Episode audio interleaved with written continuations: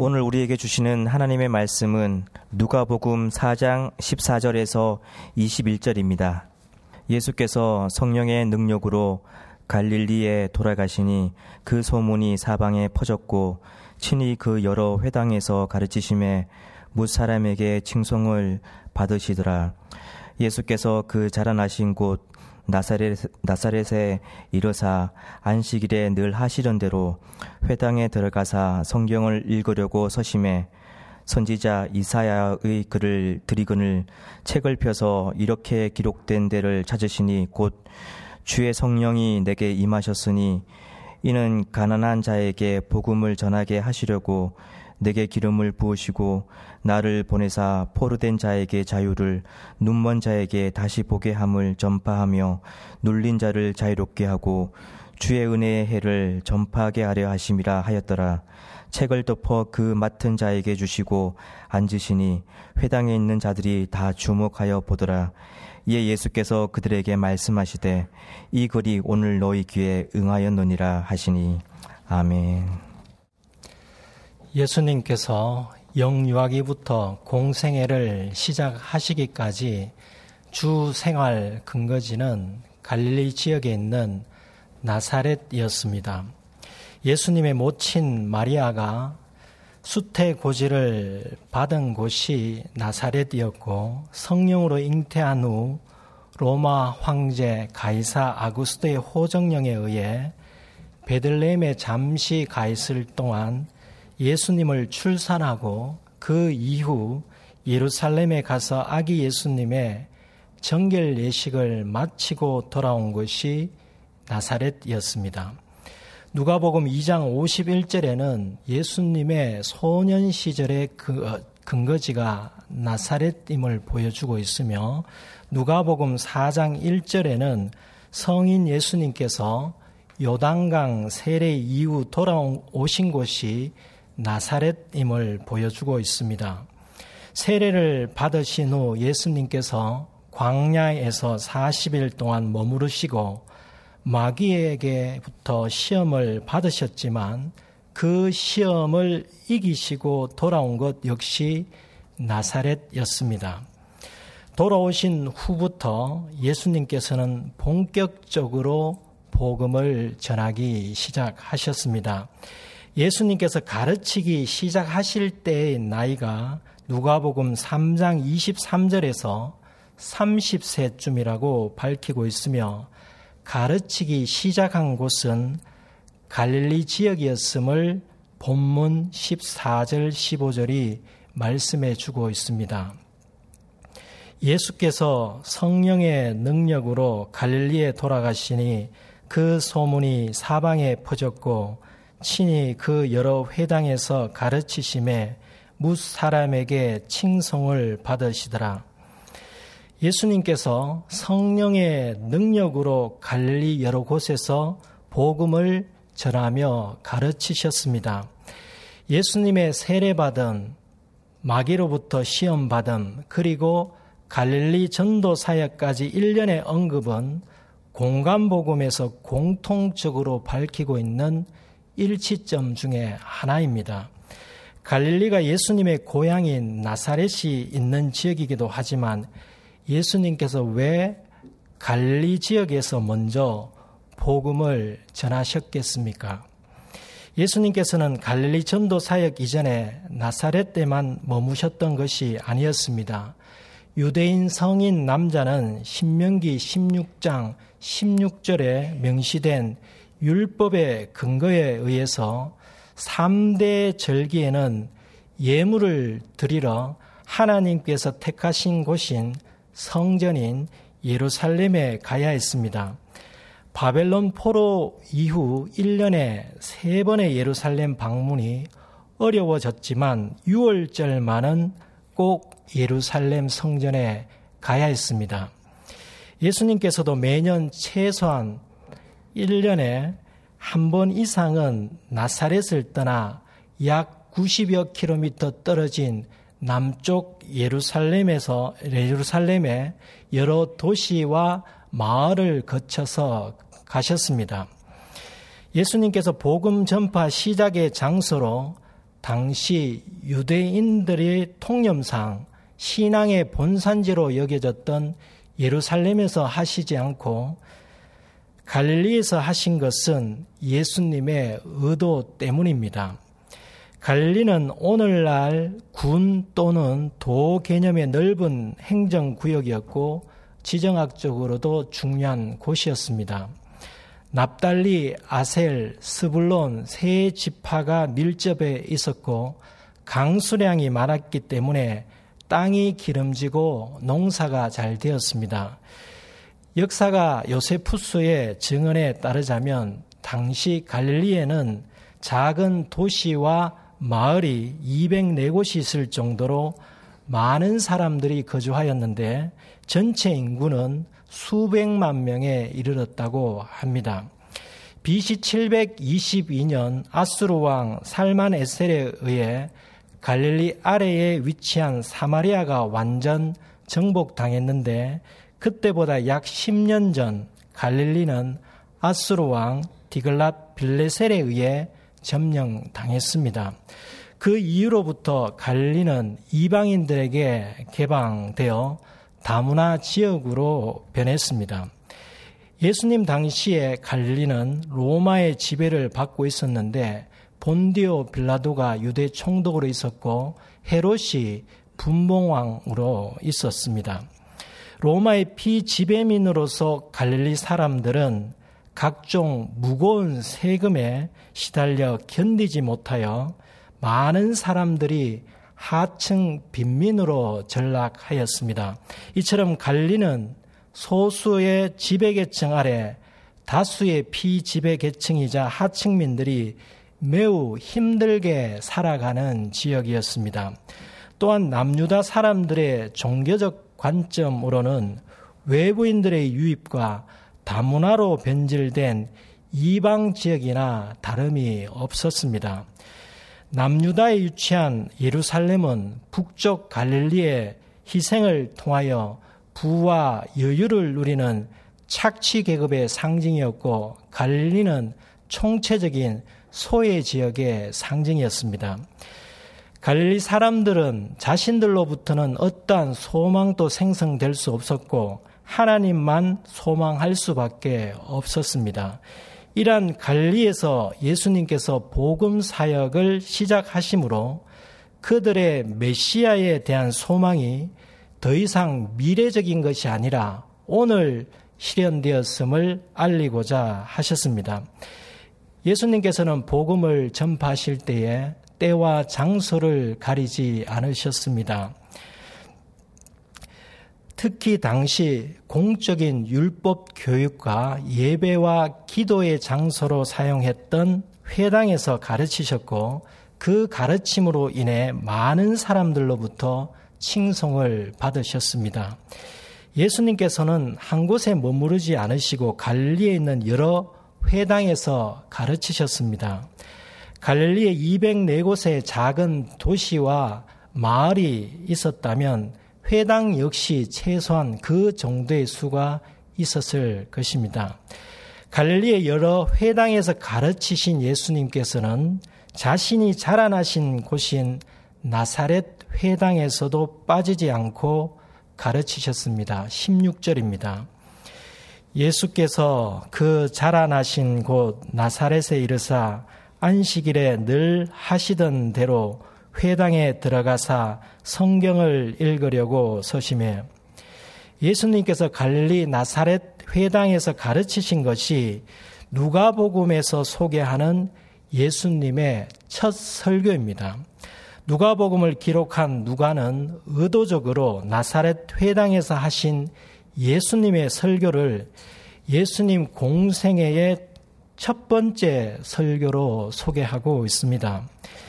이와는 달리 마태복음에서는 예수님의 갈릴리 사역이 이사야 선지자의 예언이 성취임을 밝히고 있지만 예수님의 첫 번째 메시지를 마태복음 사 장 십육 절에 회개하라 천국이 가까이 왔느니라고 소개하고 있습니다.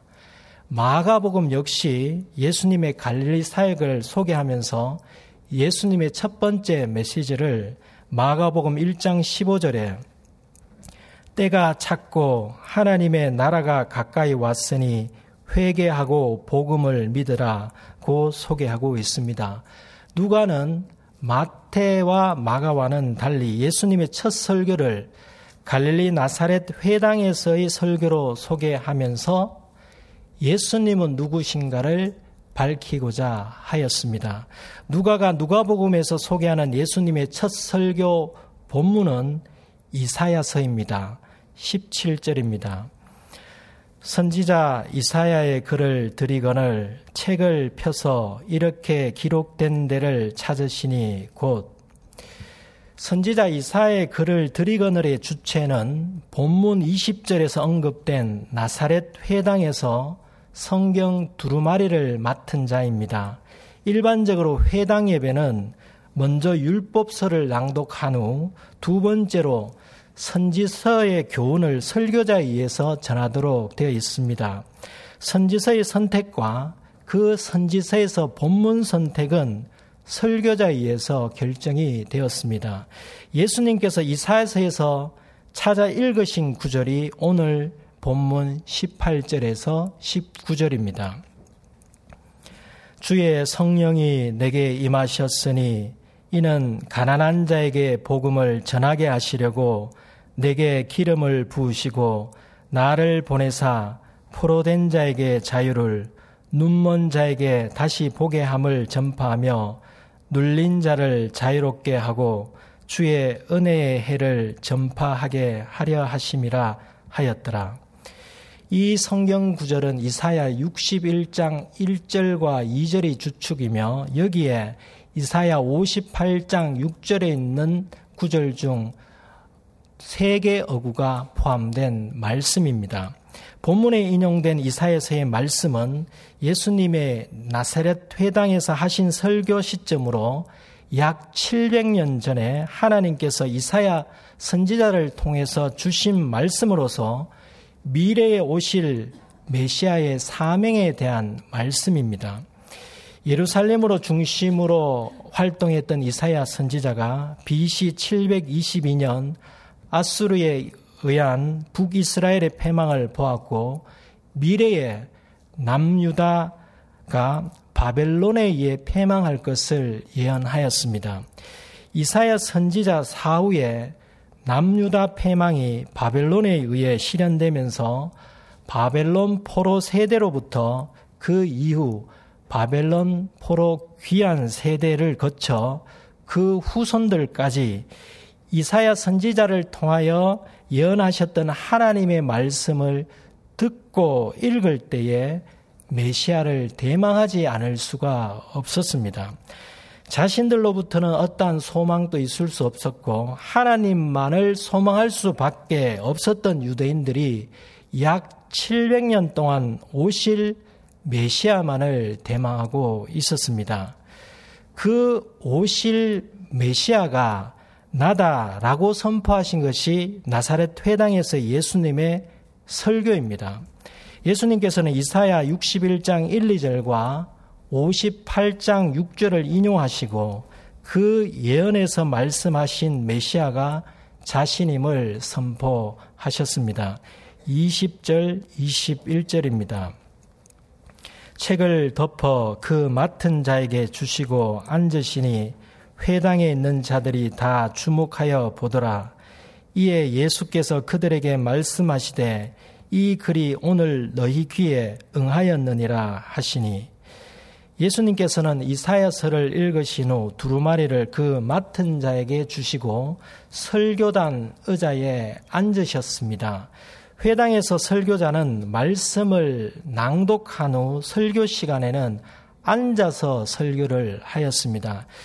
예수님의 설교의 결론은 이 글이 오늘 너희 귀에 응하였느니라 이지만 이렇게 짧은 몇 마디가 설교의 전부는 아니었을 것입니다. 만약에 예수님께서 갈릴리 여러 회당에서 설교하실 때마다 성경 본문을 읽으신 후 짧게 몇 마디만 하셨다면 그 몇 마디 말씀이 아무리 함축적이고 핵심적인 내용일지라도 십오 절의 표현대로 무사람에게 칭송을 받으시지는 못하였을 것입니다. 예수님께서는 이사야서를 읽으신 후 성경 구절을 풀어서 설교를 하셨을 것입니다. 그 상세한 내용을 누가복음에서 밝히고 있지는 않지만 예수님께서 설교하셨던 이사야서 인용 구절을 이 시간 생각해 보겠습니다. 약 칠백 년 전에 이사야 선지자가 예언한 십팔 절의 주의 성령은 성령 하나님이십니다. 성령 하나님께서 내게 임하셨다는 것은 성령 하나님께서 예수님께 임하셨음을 의미합니다. 성령 하나님께서 예수님께 임하시고 제일 먼저 예수님께 기름을 부으셨습니다. 이사야 육십일 장 일 절 앞부분을 히브리어 성경의 단어 순서를 고려해서 번역을 해보면 주 여호와의 영이 내게 임하셨으니 이는 내게 여호와께서 기름 부사가 됩니다. 기름 부으심의 어구가 가난한 자에게 복음을 전하는 것보다 앞쪽 순서에 배열되어 있습니다. 예수님께서는 세례를 받으실 때에 성령께서 예수님 위에 임하셨습니다. 성령의 임하심은 곧 기름 부으심을 의미합니다. 메시아는 히브리어로 기름 부음을 받은 자를 뜻합니다. 구약시대 히브리어 메시아에 해당되는 신약시대 헬라가 바로 그리스도입니다. 구약시대의 메시아는 왕의 존칭이었습니다. 예수님께 성령이 임하심은 곧 기름 부음을 받은 왕이 되셨음을 의미합니다. 예수님께서는 성령의 임하심을 받은 자, 기름 부음을 받은 자, 메시아, 그리스도가 되셨음을 스스로 나사렛 회당 설교에서 선포하셨습니다. 그런데 유대인들이 생각하던 메시아는 나라의 주권을 회복하고 다윗의 시대를 재현할 수 있는 왕으로서의 메시아였습니다. 그러나 예수님께서 말씀하시는 메시아의 사역은 당시 유대인들이 바라는 것과는 달랐습니다. 예수님께서는 어떤 메시아로 오셨습니까? 예수님께서는 가난한 자에게 복음을 전하기 위해서 오셨습니다. 가난한 자는 일 차적으로 물질적으로 가난한 자를 가리킵니다. 당시 로마 관리들은 새로 부임해서 맡은 지역으로 오면 단기간 지위 향상과 부의 축적을 위해 무자비하게 세금 징수와 약탈을 일삼았습니다. 이런 상황 속에서 어려움을 겪고 있던 유대인들은 종교세까지 부담을 해야 했습니다. 갈릴리 사람들은 비옥한 갈릴리 지역의 땅 구십 퍼센트 이상이 농지로 이용되었기에 대다수가 농업으로 생계를 이어갔습니다. 문제는 시간이 지나면 지날수록 사람들은 무거운 세금으로 인해 견디지 못해 소작인 또는 농노로 전락하고 말았습니다. 가난한 자들에게 간절한 바람이 있다면 그것은 경제적 어려움으로부터의 해방입니다. 그 경제적 어려움으로부터 해방시켜 주실 메시아를 기다리는 것이었습니다. 그런데 이들 중 많은 사람들은 현실의 어려움만 보고 그 어려움 너머에 계시는 짧지 않은 하나님의 손을 보지 못했습니다. 다음 주일에 들으시겠지만 나사렛 회당에서 예수님의 메시아 선포를 들었던 사람들이 예수님을 거부했던 것이 이를 입증하고 있습니다. 가난한 자는 사회 경제적으로 소외된 자입니다. 그 가난이 정치적 원인이든 사회 경제적 원인이든 아니면 개인의 능력의 문제이든 또는 자신의 건강상의 문제이든 가난한 자에게 희망은 가난으로부터의 해방입니다. 하지만 그 가난을 어느 한순간에 벗어나기란 쉽지 않습니다. 예수님께서 이 땅에 오셔서 배고픈 자들에게 빵을 주시고 병든 자들의 치료해 주시기는 하였지만 가난의 문제를 물질의 체험 방식으로 해결해 주시지 않았습니다. 예수님께서는 정치적인 메시아가 되셔서 조세 제도를 개선하고 임금 제도를 개선하고 지주와 소작농의 관계를 개선하시지 않았습니다. 그렇다면 정치적 메시아로 오시지 않은 예수님께서 가난한 자에게 복음을 전하는 것이 무슨 의미겠습니까? 가난한 자에게 복된 소식이란 무엇이겠습니까? 부유함이 구원의 조건이 될 수 없듯이 가난 자체도 구원의 조건은 될 수 없습니다. 예수님께서 지배계층과 부유층이 많이 머물고 있던 예루살렘에서 복음 전파를 시작하시지 않고 사회 경제적으로 소외된 자, 하층민들이 많았던 갈릴리에서 복음 전파를 시작하신 이유는 자신들로부터는 어떠한 소망도 생성될 수 없었고 하나님만을 소망할 수밖에 없었던 자들을 일 차 전도 대상으로 삼으셨기 때문입니다. 가난한 자에게 복음을 전하는 것은 물질의 결핍을 물질의 체험으로 가난을 탈피하도록 하는 것이 아니라 현실의 어려움 너머에 계시는 짧지 않으신 하나님의 손을 볼 수 있도록 하는 것입니다. 교우님들 각자의 현실적 어려움은 무엇입니까? 정도의 차이는 있겠지만 현실적 어려움이 없는 사람 이 세상에 아무도 없기에 우리 모두는 하나님만을 소망할 수밖에 없는 존재로서의 가난한 자이지 않겠습니까? 그렇다면 오늘 시간과 공간을 초월하시어 이 시간 누가복음을 통해서 말씀하시는 주님께서 오늘 나에게 찾아오셔서 복음을 전하고 계심을 믿는다면 오늘의 말씀이 나에게 어떤 의미에서 복음이 되겠습니까? 주님께서는 나의 현실의 어려움을 단지 물질의 체험이나 장애물의 제거로 해결해 주시지 않습니다. 만약에 그렇게 해 주시는 분이라면 우리 모두 물질적으로 풍요한 부자가 되어야 합니다. 실직자가 없어야 하고 부채가 해결되어야 하고 모두가 집을 소유해야 되고 질병이 없어야 하고 연애의 실패가 없어야 하고 퍼펙트한 짝이 있어야 합니다. 이천 년 전에 예수님께서 사람들에게 그렇게 해 주시지 않았듯이 오늘 우리에게도 그렇게 해 주시지 않습니다.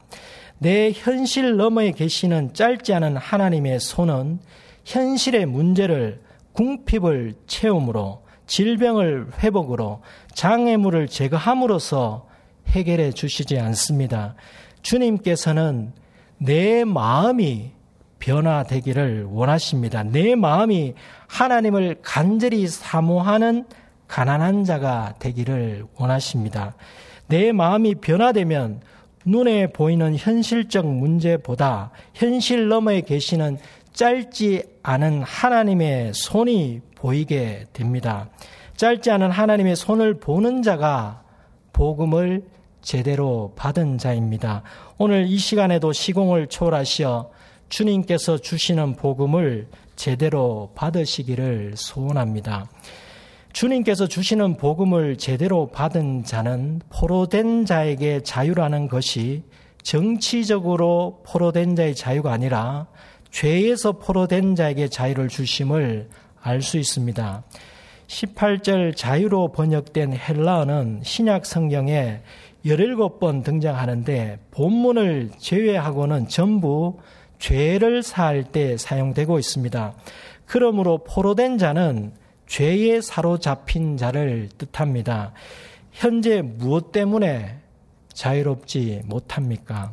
정치, 경제, 사회의 모순과 불합리 때문입니까? 그것보다 정치, 경제, 사회 속에 편만에 있는 죄성, 그리고 내 속에 내재해 있는 죄성으로 인해 포로된 자로서의 자유를 누리지 못하고 있는지를 하나님의 시선으로 자신을 바라보시기 바랍니다. 눈먼 자에게 다시 보게 하는 것은 메시아의 사역 중에 중요한 하나입니다. 누가복음 칠 장과 십팔 장에 예수님께서 눈먼 자를 고치신 치유 사역에 대해서 말씀해 주고 있습니다. 이 당시 눈먼 자는 죄에 대한 형벌로 간주되었습니다. 메시아를 대망하는 사람들은 이사야 선지자의 예언의 말씀을 기억하면서 메시아가 오시면 불치병, 눈먼 자가 치유받을 수 있다고 믿었습니다. 예수님께서는 친히 육체적 질병을 가진 눈먼 자들을 치유해 주시기도 하였지만 메시아 예수님께서 눈먼 자들에게 다시 보게 하시는 것은 영적인 눈먼 자를 다시 보게 한다는 의미입니다. 보아야 할 것을 보지 못하는 것뿐만 아니라 보지 말아야 할 것을 보는 것 역시 영적인 눈먼 자입니다. 현실만을 보고 현실 너머에 계시는 짧지 않으신 하나님의 손을 보지 못하는 눈을 소유한 자 역시 영적인 눈먼 자입니다. 예수님께서 누가복음 육 장 삼십구 절의 비유에서 말씀하시듯이 맹인이 맹인을 인도할 수 없다는 가르침은 현실 너머에 계시는 짧지 않은 하나님의 손을 보지 못하는 맹인이 현실만 보는 영적인 맹인을 인도할 수 없다는 말씀입니다.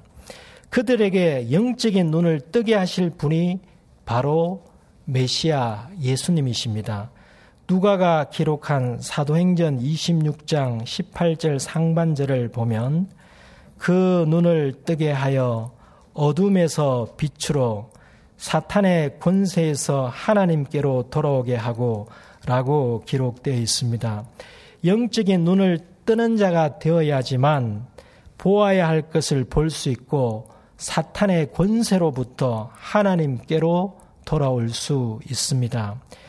다음으로 예수님께서 메시아로서 눌린 자를 자유롭게 하시는 것은 마귀에게 눌린 자를 자유롭게 하심을 의미합니다.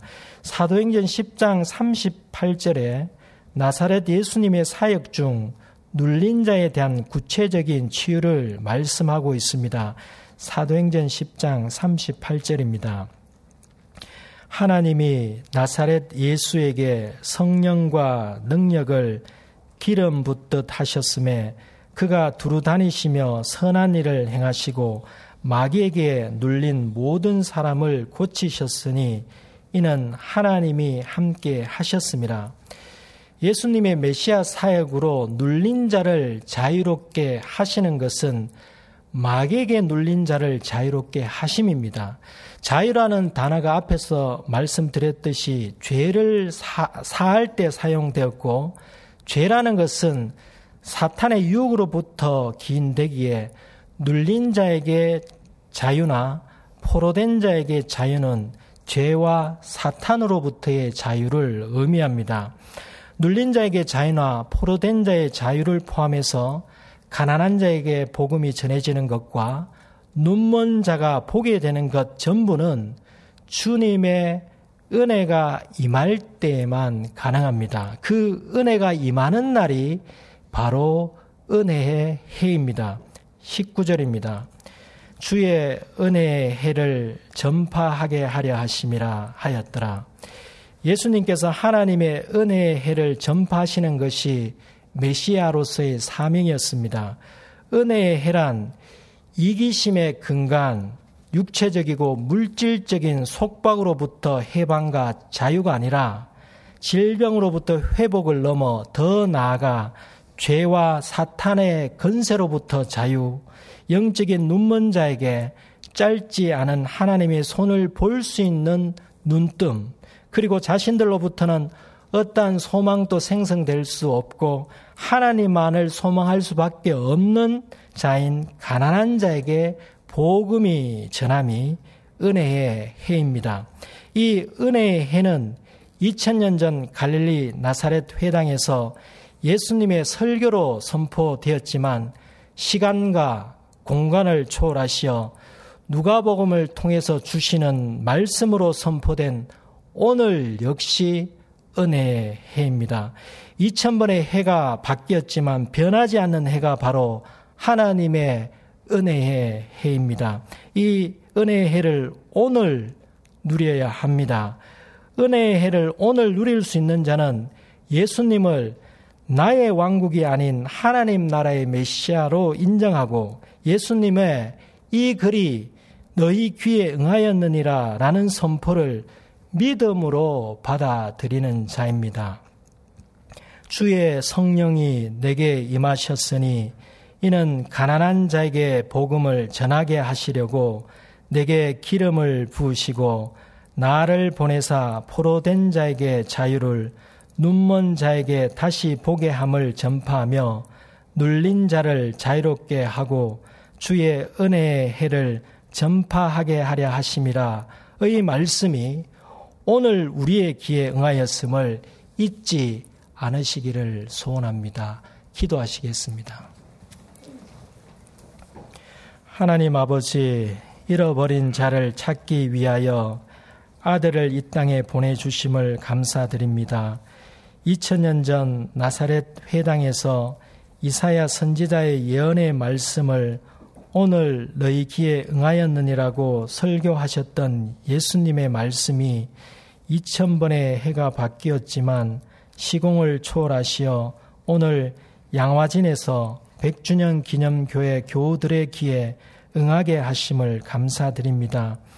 예수님을 나의 왕국이 아닌 하나님 나라의 메시아로 인정하고 예수님의 말씀을 믿는 자만이 오늘이 은혜의 해가 될 수 있음을 명심하게 하시어 내일을 기다리지 않고 오늘 은혜를 받게 하옵소서. 사탄의 다양하고 교묘한 방법에 의해 묶여있는 죄의 사슬을 오늘 끊어서 포로됨과 눌림에서 자유를, 현실의 어려움 너머에 있는 짧지 않은 하나님의 손을, 오늘 볼 수 있는 눈을, 그리고 자신으로부터는 어떠한 소망도 생성될 수 없고 하나님만을 소망할 수밖에 없는 가난한 자로서의 복음 수용이 오늘 이루어지게 하옵소서. 예수님의 이름으로 기도드립니다. 아멘.